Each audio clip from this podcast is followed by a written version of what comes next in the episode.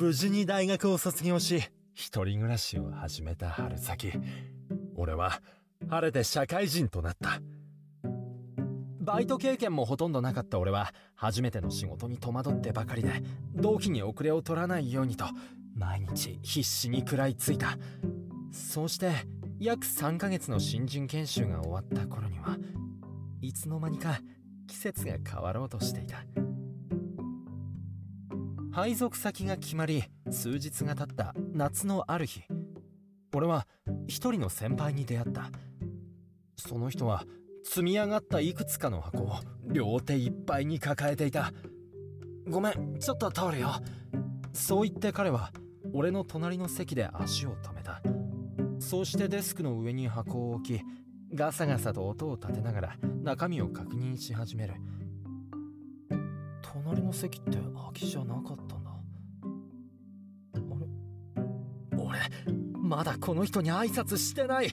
あのはじめまして。俺山中健人って言います。よろしくお願いします。慌てて頭を下げると彼は穏やかな笑みを浮かべた。ああ新入社員の子か。そういえばそんな時期だったね。僕は高槻です。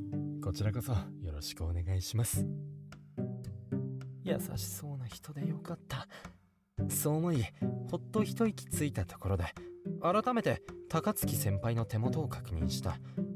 先輩のデスクの上にはご当地のお土産と思われる大量のせんべいが置いてある。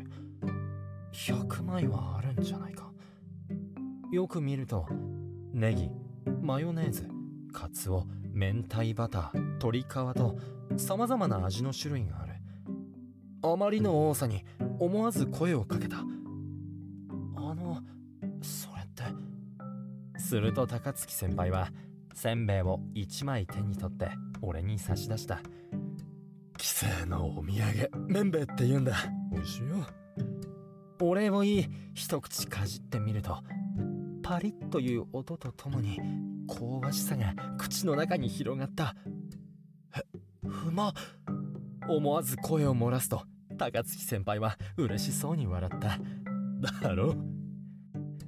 それから先輩は他の社員のデスクにせんべいを置いて回った。もしかして部署内の全員に配るのか？律儀な人だな。そんなことを思いながらもう一口せんべいを頬張った。それから時は経ち俺は2回目の夏を迎えた。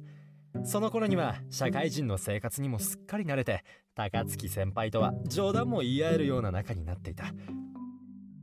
どいてどいてそう言って俺の横を通った高槻先輩は去年と同じように帰省のお土産のせんべいを両手に抱えていた。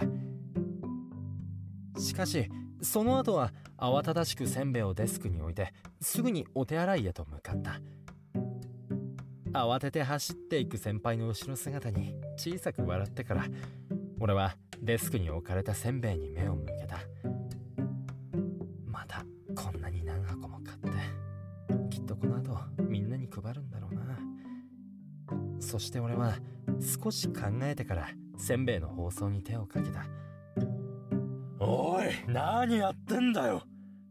いきなり響いた怒鳴り声に驚き慌てて後ろを振り返ったそこには同じ部署の上司である大島先輩の姿があった。あ俺はただ配る前に袋を破っておいた方がいいと思って。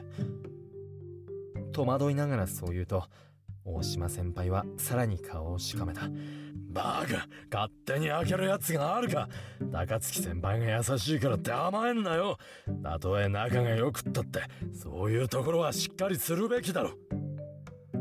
大島先輩は上下関係に特に厳しい人だ。とはいえ明らかな正論に返す言葉もない。悔しいやら情けないやら感情が追いつかない。こんなことで怒られるなんて。何やってんだろう俺。すみません。小さくそう言って唇を噛みしめた。俺じゃなくて高槻先輩に謝れよ。はい。去っていく大島先輩の後ろ姿を見つめていると後ろから誰かに優しく肩をつかまれた。振り返ると申し訳なさそうに微笑む高槻先輩の姿があった。先輩すみません俺。そこで言葉を詰まらせていると高槻先輩は破れた包装の中からせんべいを1枚手に取って俺に差し出した。そして「ありがとう取り出しやすくて助かるよ」そう言って俺にせんべいを握らせてから他の社員にせんべいを配りに行った。お土産置いておくね。あありがとうございます。明日のプレゼン頑張ってね。はい頑張ります。いつもフォローしてくれてありがとう。そんなこちらこそありがとうございます。本当に律儀な人だな。社員たちと言葉を交わす高槻先輩の姿を見つめながら俺は先ほどもらったせんべいを口に運んだ。すると口の中に突然ピリッとした刺激が広がった。